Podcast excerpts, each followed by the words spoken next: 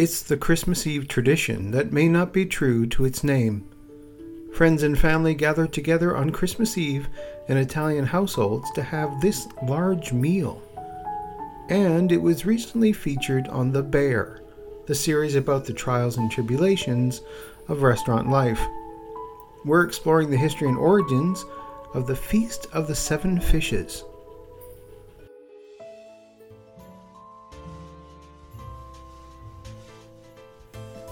I'm your host, Glenn Warren, and welcome to another serving of Seasons Eatings, the podcast which explores the history and origins of your favorite Christmas foods.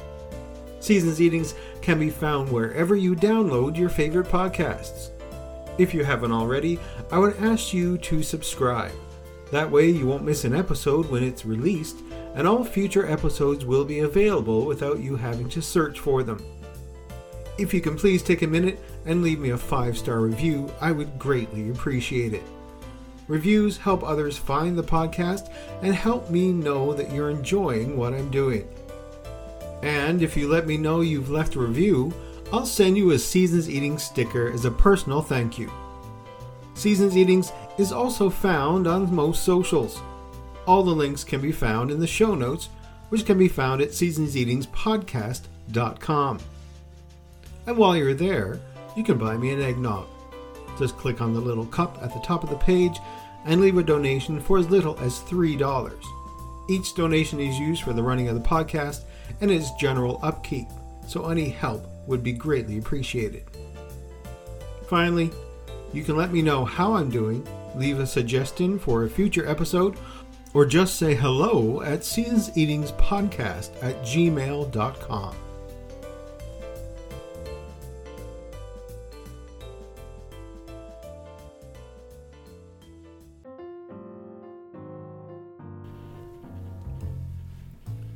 Many people have a large meal on Christmas Eve or Christmas Day.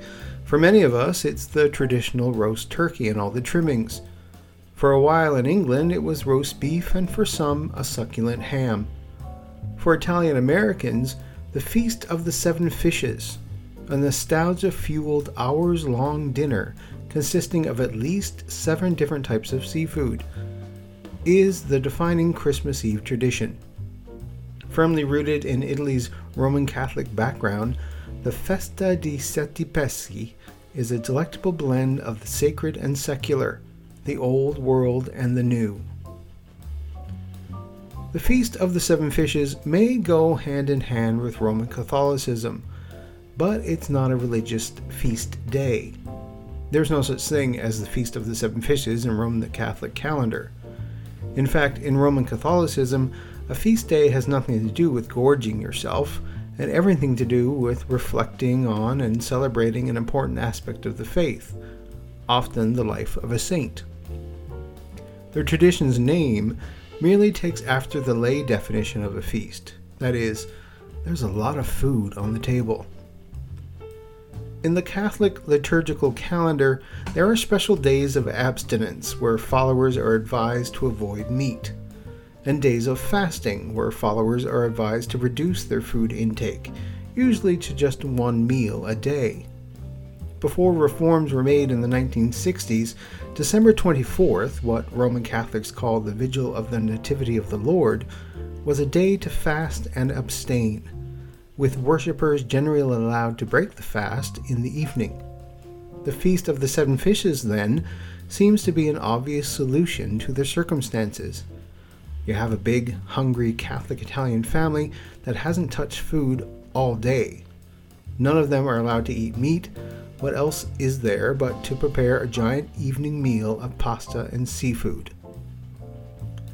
While the tradition of enjoying a large meatless Christmas Eve meal was and remains common across Italy, as well as many other Roman Catholic dominated countries, the origins of the Feast of the Seven Fishes has its roots in the country's southern region.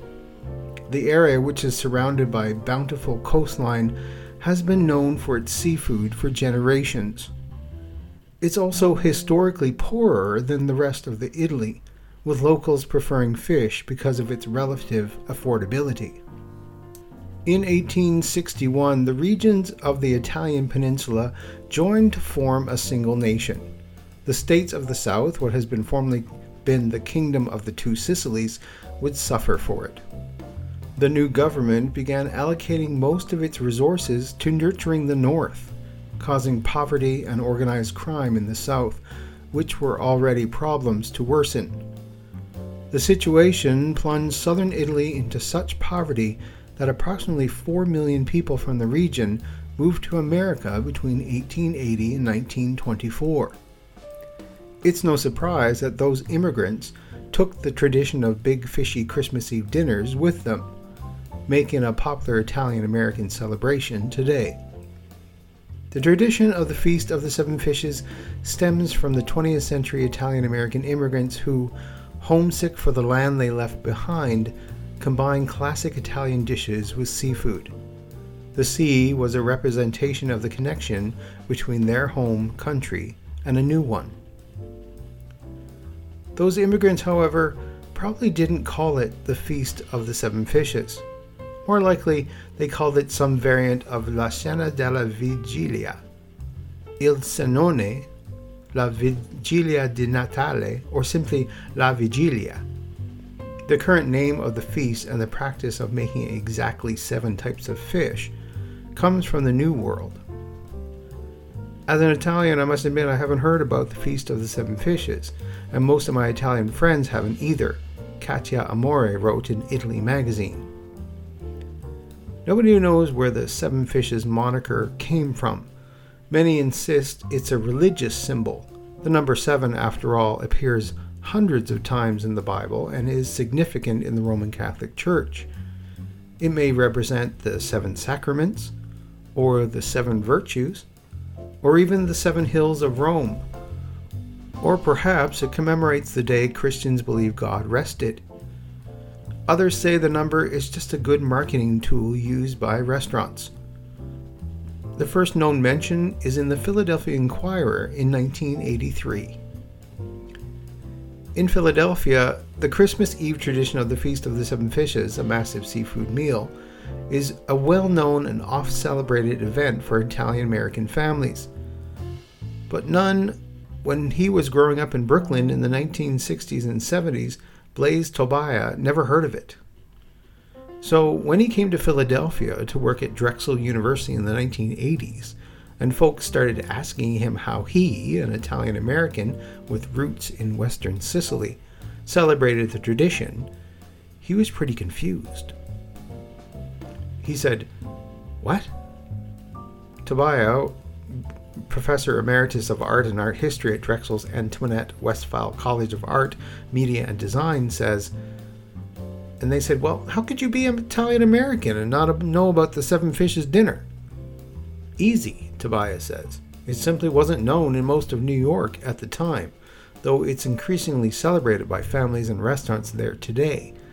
And, at least we know it, it's not a widespread tradition in Italy itself, though there may be some traditions in some areas of the country, adds Tobias, who has been involved with the America Italy Society of Philadelphia for more than 30 years.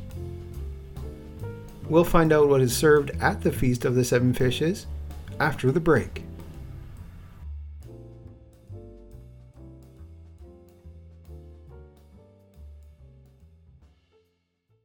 Hello, this is Todd Killian from the Christmas Clatter podcast. What makes Christmas special to you? Is it the movies or the music, the food or family, the gifts or decorations? Maybe those quiet moments of reflection. Whatever it is, join me for Christmas Clatter a monthly podcast dedicated to everything that makes Christmas special. Visit ChristmasClatter.com for all social media links and find Christmas Clatter Podcast on all podcast apps. Thank you, and remember, keep Christmas hope alive every day. Do you long for those casual Friday nights spent in on the couch, cuddled up with a blanket, maybe some delivery pizza without a care in the world? Then I have the podcast for you. Hey, I am Matt, and I am the host of TGI Podcast. As a product of the 1990s, I want to go back and take a look at all of the classic TGIF shows, as well as many other classic sitcoms from that era, to determine if they truly are a holiday classic. We've got you covered with Halloween and Thanksgiving in the fall before we go full steam ahead with Christmas in December. Come give us a listen if you want to take a trip down 90s Nostalgia Lane.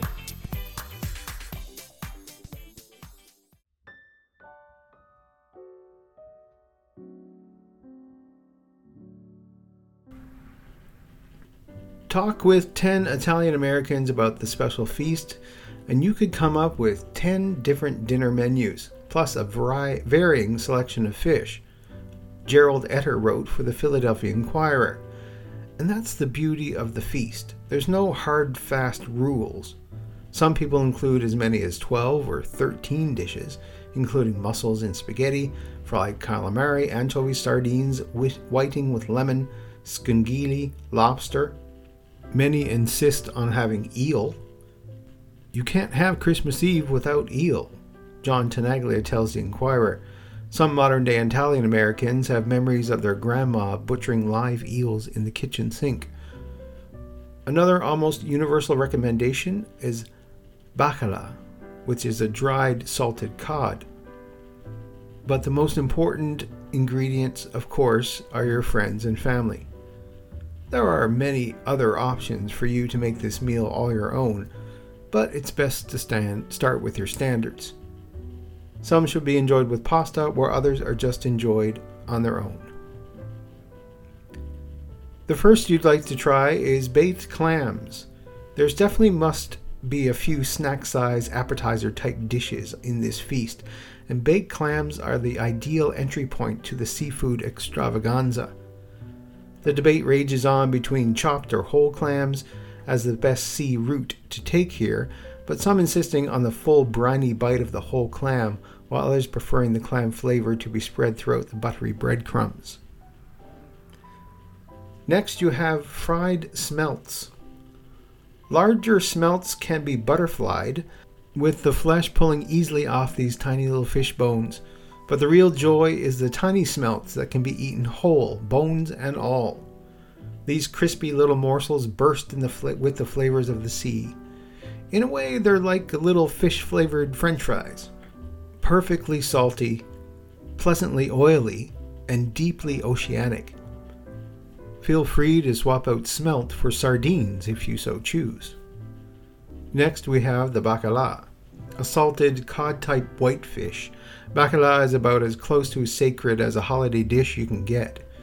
It's traditionally prepared at first by soaking it in the kitchen sink for multiple nights leading up to Christmas Eve. This practice of reconstituting the dried fish puts out just enough of the saltiness to make it palatable before it's either fried or sauteed with capers and onions. After that, you get the scungilli.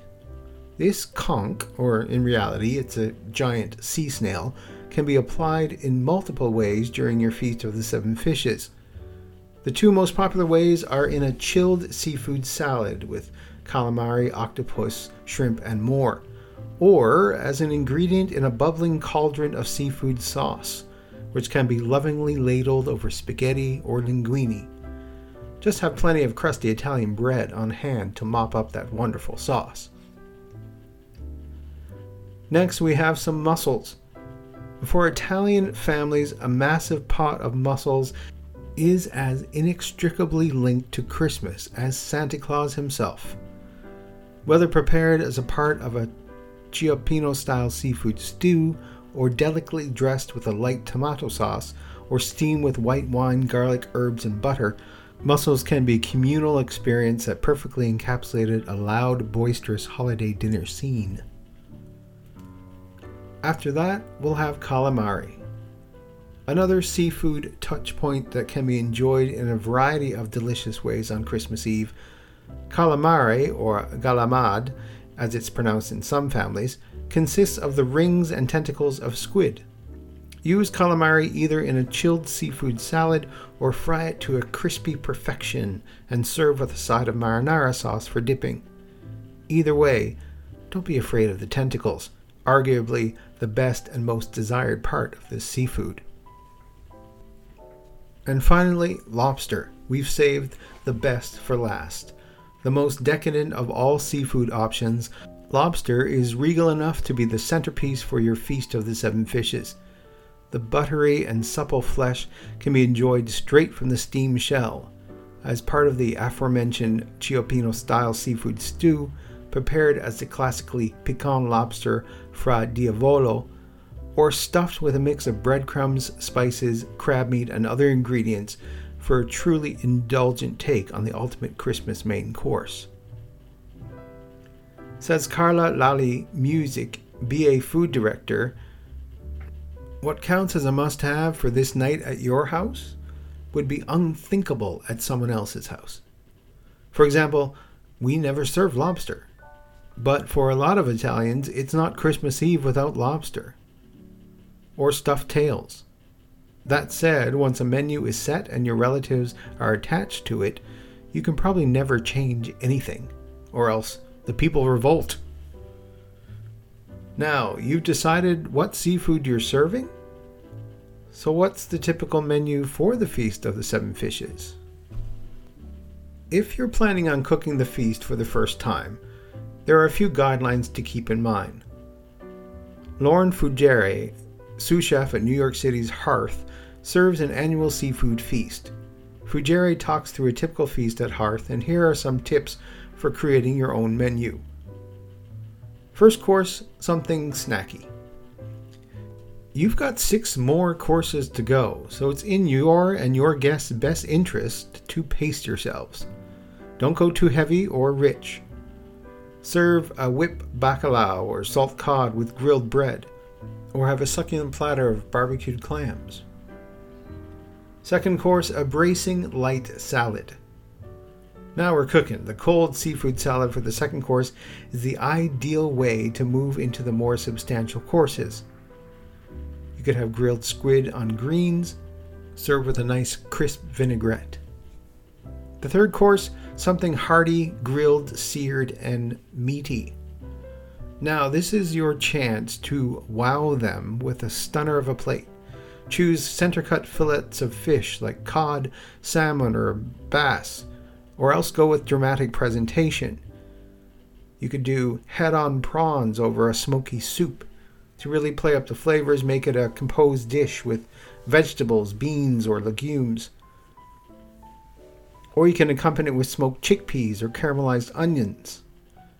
And serve a nice Riesling with a crackling acidity can do wonders for a gently spiced dish. Now, the fourth course, of course, is pasta. Traditionally, spaghetti with clams. This is, this is an Italian menu, after all. Whatever seafood you pair with your noodles, build flavor with a pinch of pepper. Take a nice pepperoncino. Coax out the maximum flavor by toasting it in a hot pan with olive oil and garlic. The heat will build slowly, balancing out with the richness of the pasta and the salinity of the seafood. The fifth course, a hearty seafood stew. Even the heaviest course is fairly light. That's the virtue of an all seafood menu. You could do a tomato based cioppino like stew.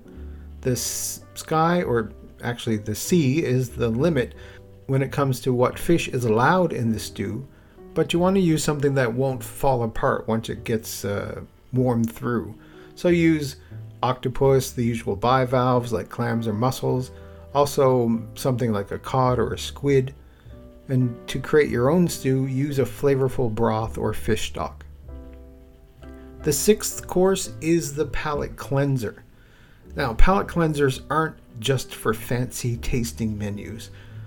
You need a bracing citrusy course to separate the savory and the sweet.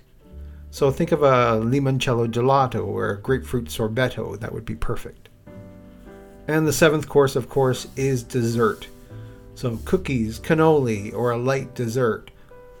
The best desserts are ones that can be lingered over, like a chocolate dipped cake like rainbow cookie. Or you can throw in a few zeppole, an Italian fried donut covered with cinnamon sugar, or something that can have a nice conversation with. The great thing about this feast is that you see family traditions evolve to meet everyone's ideal version for the holidays. And even though we may have, we may have to change some of those traditions or skip them altogether, we can still look back and see how much closer they bring us all together, no matter what holiday we celebrate.